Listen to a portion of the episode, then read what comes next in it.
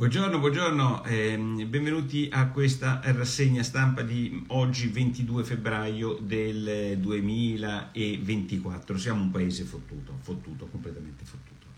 Perché, vedete, voi la potete pensare come vi pare sul ponte di Messina, che sono 225 anni che lo vogliamo fare o che non lo vogliamo fare, e quello Veltroni lo vuol fare, e Prodi non lo vuol fare, e Berlusconi lo vuol fare, Salvini lo vuol fare, quell'altro non lo vuol fare, Monti non lo vuol fare.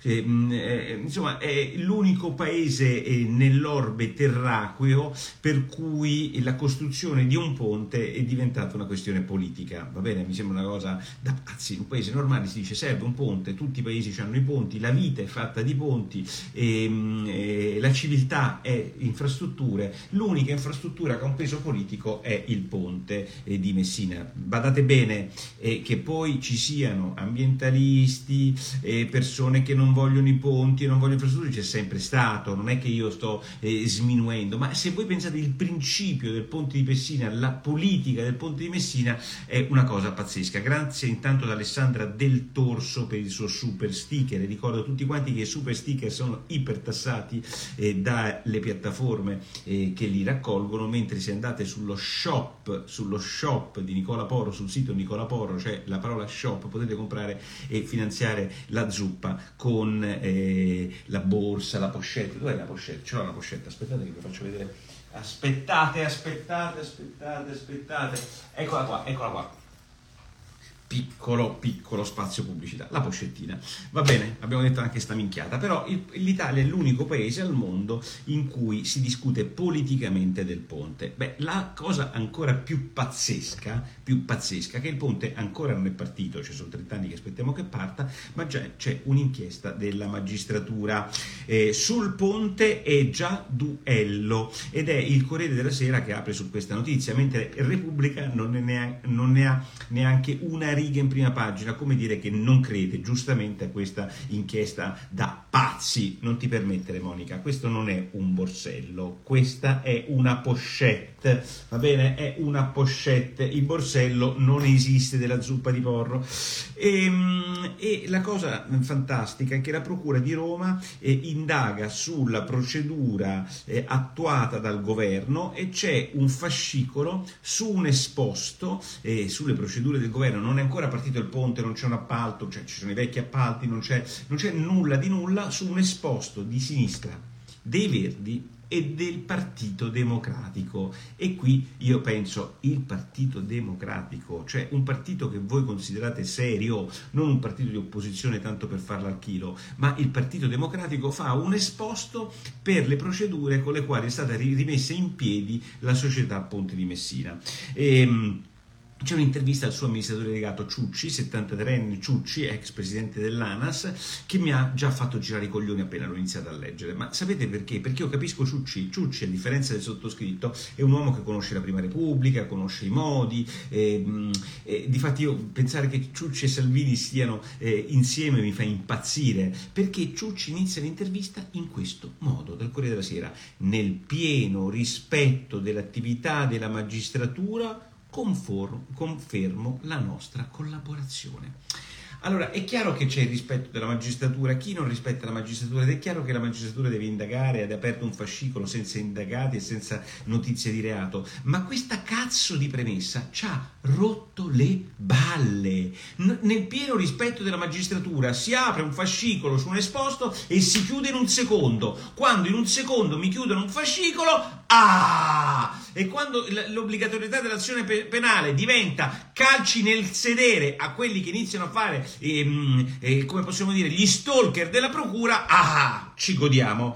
Eh, massima trasparenza. Mm, Dice Ciucci poi le cose serie, a parte questa prima frase diciamo di convenevole alla Ciucci, che però ovviamente bisogna fare, non si può non dire nel pieno rispetto dell'attività della magistratura. È come dire che io prima di un'intervista dico io non uccido nessuno, oppure io non rubo, nel pieno rispetto della legalità. Sti cazzi, è ovvio che abbiamo rispetto della magistratura, vai dritto! Cioè in un paese normale uno dovrebbe dire avete rotto i coglioni, non è ancora partito neanche un appalto, abbiamo abbiamo fatto tutto nella massima trasparenza. Bonelli è uno che non è credibile, fa, un, un, fa 125 denunce al giorno e purtroppo ci sono dei magistrati che ci cadono. Feltrino, Feltrino oggi su questa cosa dice Bonelli ha... Mh, diciamo, ehm,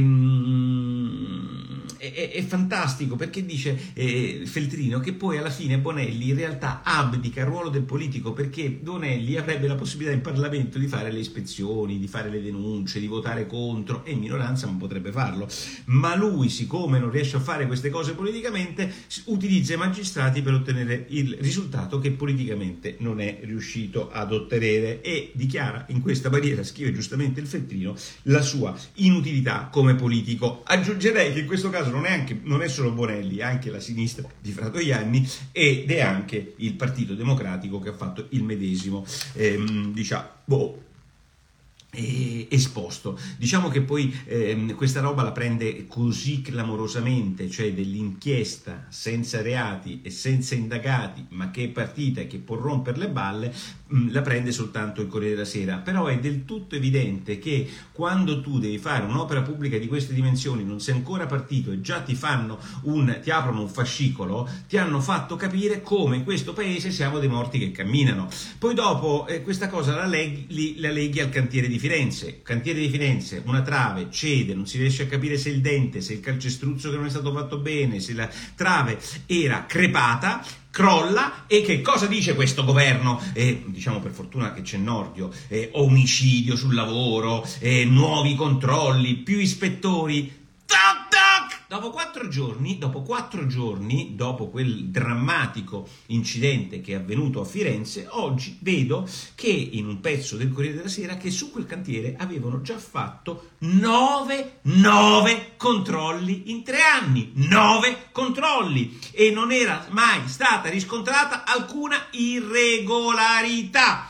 L'ultima verifica è stata fatta in quel cantiere il 12 gennaio del 2024, 15 giorni fa. Ma allora, ma perché quando purtroppo avvengono delle cose così gravi, si pensa soltanto che aumentare i controlli, aumentare le regole, aumentare i badge, aumentare le cazzate burocratiche serva. Io non sto dicendo che non si possa fare qualche cosa, non sto dicendo che i morti sul lavoro sono mostruosi, non sto dicendo questo, sto dicendo siamo così sicuri che il tema sia dei maggiori controlli? No, no, voglio capire, è questo il tema, perché se così fosse lì un controllo l'hanno fatto il 12 gennaio e o pensiamo che l'ASL siano dei ladri o pensiamo che purtroppo quella trave è tragicamente caduta ed esistono purtroppo degli incidenti sul lavoro che avvengono per drammatiche fatalità. Ma la fatalità non esiste, esiste in tutti i campi del mondo e dire questa cosa è tremenda, ma la fatalità non esiste da nessuna parte in edilizia. È sempre un crimine se succede qualcosa in edilizia, è sempre un crimine di qualcuno,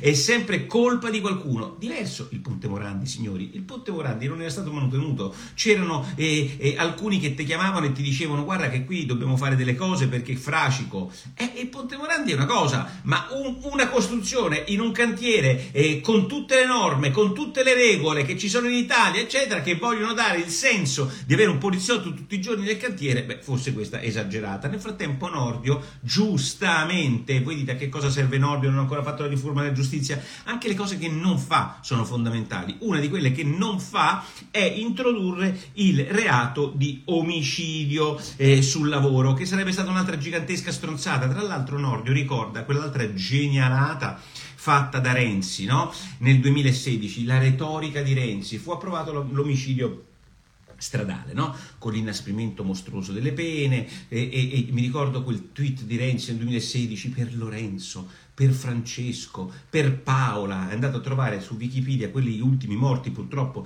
ehm, per strada e per loro ha fatto l'omicidio del lavoro. Questa è la retorica di merda che Renzi evidentemente utilizza quando gli fa comodo e poi quando invece in, le inchieste arrivano su di lui, eh, il giustizialismo, le maggiori pene, eh, eh, le, l'aumento della prescrizione come avvenne in quel reato eh, introdotto da Renzi sull'omicidio stradale, quando riguardano la politica e lui lui, lui diventa garantista, quando riguardano un altro settore lui diventa il peggior manettaro, questo non vale solo per Renzi, vale anche per molta parte della destra, ma Nordio invece resiste e sull'omicidio stradale che cosa dice Nordio? È stato introdotto l'omicidio stradale, ma voi pensate che siano diminuiti eh, gli incidenti stradali? Manco per niente, sono aumentati. Questo è quello che dice il Ministro della Giustizia riguardo all'introduzione di un reato che è l'omicidio stradale che come l'omicidio sul lavoro servirebbe soltanto a placare gli animi dei giornali e di qualche feroce incazzato, ma nella pratica serve davvero poco. Nel frattempo, a proposito di giustizialismo, il Fatto Quotidiano se la prende subito con il commissario dell'Ilva, il neo nominato commissario dell'Ilva, perché sarebbe stato condannato per due incidenti sul lavoro che sono avver- morti sul lavoro che sono avvenuti all'Ilva. Quello è un luogo in cui quel lavoro è mostruoso, quello delle acciaierie, ci ho lavorato per un anno, so bene di che cosa stiamo parlando, non facevo i lavori duri, però insomma gli incendi sul lavoro nelle acciaierie avvengono purtroppo una, per la delicatezza del lavoro che si fa, soprattutto negli altoforni, ed è, stato condannato, questo dice il Fatto Quotidiano che non lo vuole più eh, evidentemente, vorrebbe un bel commissario, no? eh, un bel avvocatore amico loro, amico di Conte lì all'Ilva evidentemente, uno di quelli che ha visto un'azienda soltanto in cartolina ma probabilmente non è mai stato condannato a far nulla. E, ehm, mh, l'altra cosa che vi vorrei... Mh, L'altra cosa che vi vorrei segnalare è la questione della morte di Navalny. E, e qui oggi il, uno che si intende di comunisti, perché è stato comunista tutta la vita finché insomma, il, di, il, comunismo andava di moda, cioè Antonio Polito, e sul Corriere della Sera ci spiega perché quelli che dicono ma Putin proprio ora doveva ammazzare il suo oppositore è l'obiezione che io sento dire da molte persone e, e Polito purtroppo in maniera eh, assurda smonta questa eh, diciamo, idea che voi stessi nei vostri salotti dicono ma scusa ma Putin ma ce l'aveva in carcere a 40 gradi sotto zero, ma secondo voi aveva interesse ad ammazzare eh, Navalny proprio ora che si va a votare e che tutti gli, va, gli vanno contro? È questa obiezione eh, dell'apota, come lo definisce eh, Polito, e Polito che si intende di stalinismo dice guardate che Stalin eh, ehm, le ha sempre fatte queste cose, le ha fatte con Trotsky che non dava più fastidio, le ha fatte con le migliaia di persone uccise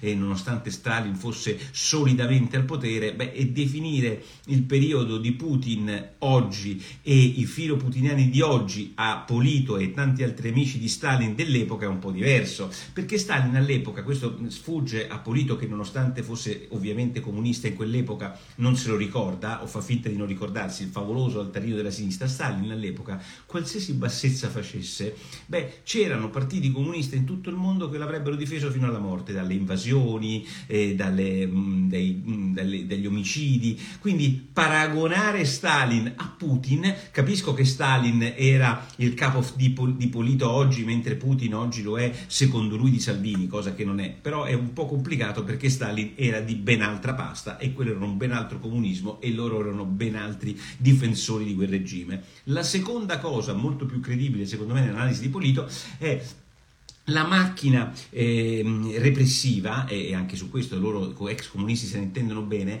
hanno dei meccanismi e hanno una loro feroce autonomia. Non è che Putin dice ammazza Navalny e quelli eh, chiama al telefono tipo 007 e quelli il giorno dopo l'ammazzano. Una volta che è stato dato il mandato, insomma, quella feroce autonomia di queste macchine repressive viaggiano un po' per affari loro. Questa è la teoria forse seconda, un po' più credibile. Franco Bartolozzi dice Navalny era un neonazista o no? Navalny certo, oggi lo scrive Filippo Facci con un fondo sul giornale, non era certo un sincero liberale, però questo nulla toglie al fatto che Navalny, pur non essendo un sincero liberale, ehm, è stato condannato in maniera ridicola, una pena mostruosa in carcere. Ehm, in una cosa che, voglio dire, una persona normale dovrebbe mm, obiettare, beh, ma di che cosa stiamo parlando? Invece il fatto quotidiano, non solo il fatto, paragona la cosa di Amanni e la cosa di Assange e, critica, come spesso fa il fatto quotidiano con Travaglio, il pezzo che ieri faceva Giuliano Ferrara nella difesa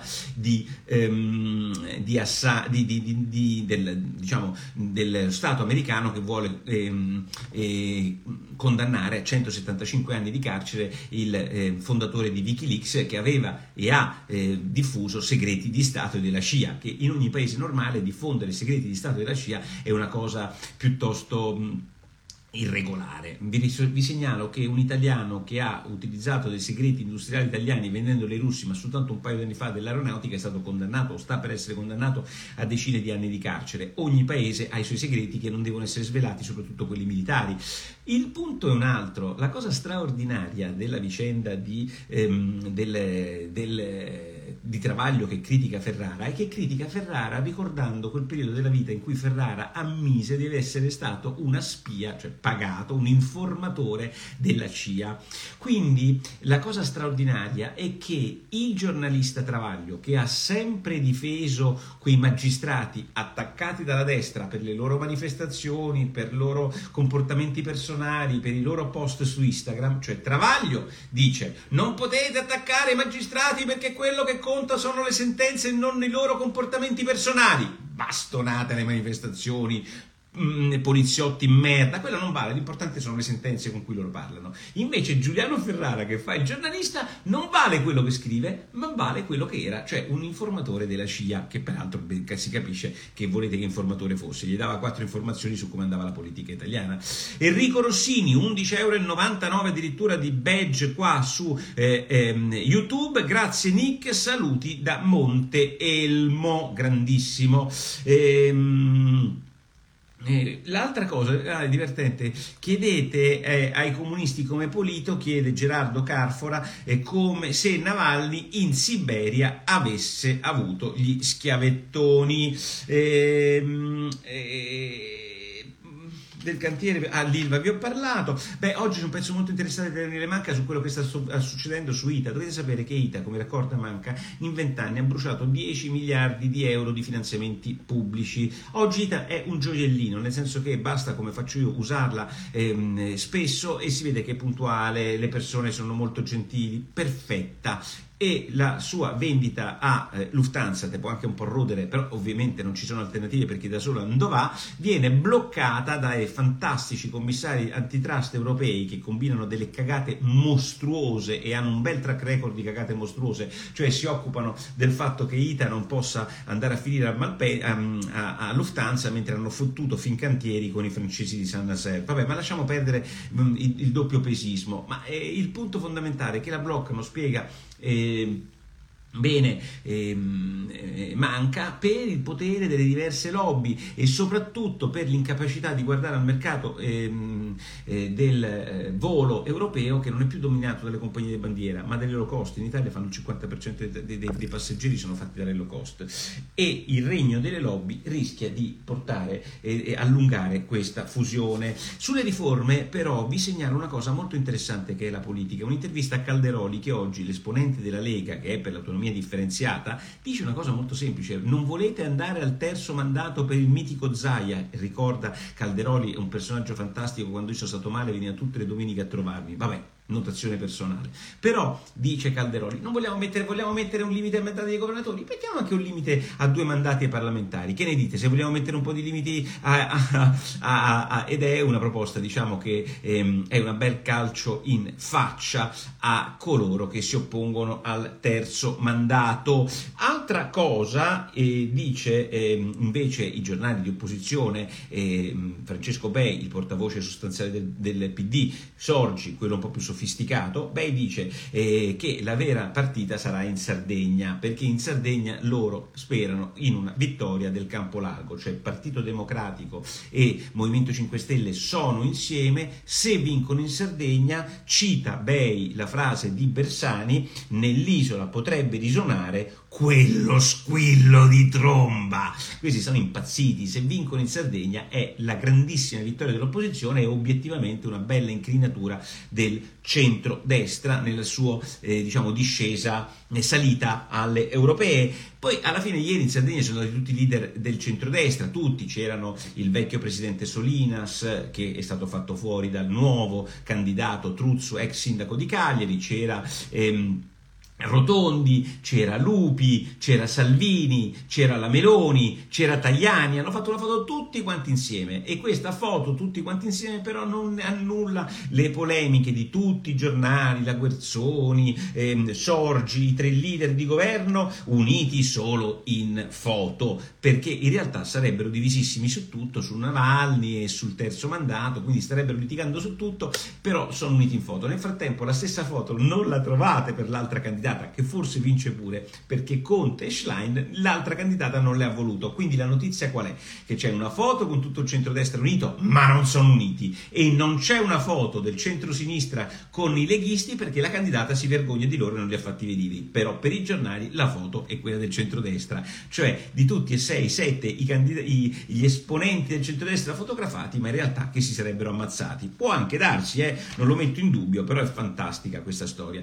Vi segnalo eh, quello che è successo invece sul fronte delle sanzioni sulle tasse, che è una cosa stupenda. Intanto io sono per caso, mi parla di Fedez e Chiara Ragni che si sarebbero lasciati, notizione che domani riempirà tutti i giornali. Sulle tasse invece il governo ha fatto il decreto ehm, eh, sulla riduzione delle sanzioni, quindi è una di quelle piccole cose non così visibili ma che si è portata a casa questo governo, 240% di sanzioni per chi eh, eh, fiscali, sono una cosa che non esisteva in nessun nessun paese d'Europa sono state ridimezzate e il via libera al CDM ha quindi dato una cosa, eh, un passo avanti. In realtà c'è una piccola notizia che vi devo dare su questo, cioè il cosiddetto favor rei, cioè che se tu migliori una norma, e questo vale anche per quelli condannati precedentemente per quella norma, vale soprattutto nel penale questa roba qui, cioè io non posso stare in carcere per una cosa che oggi non è più reato, la metto male, beh il favor rei però non vale per le sanzioni, quindi se vi siete beccati le sanzioni del 240% ve le tenete,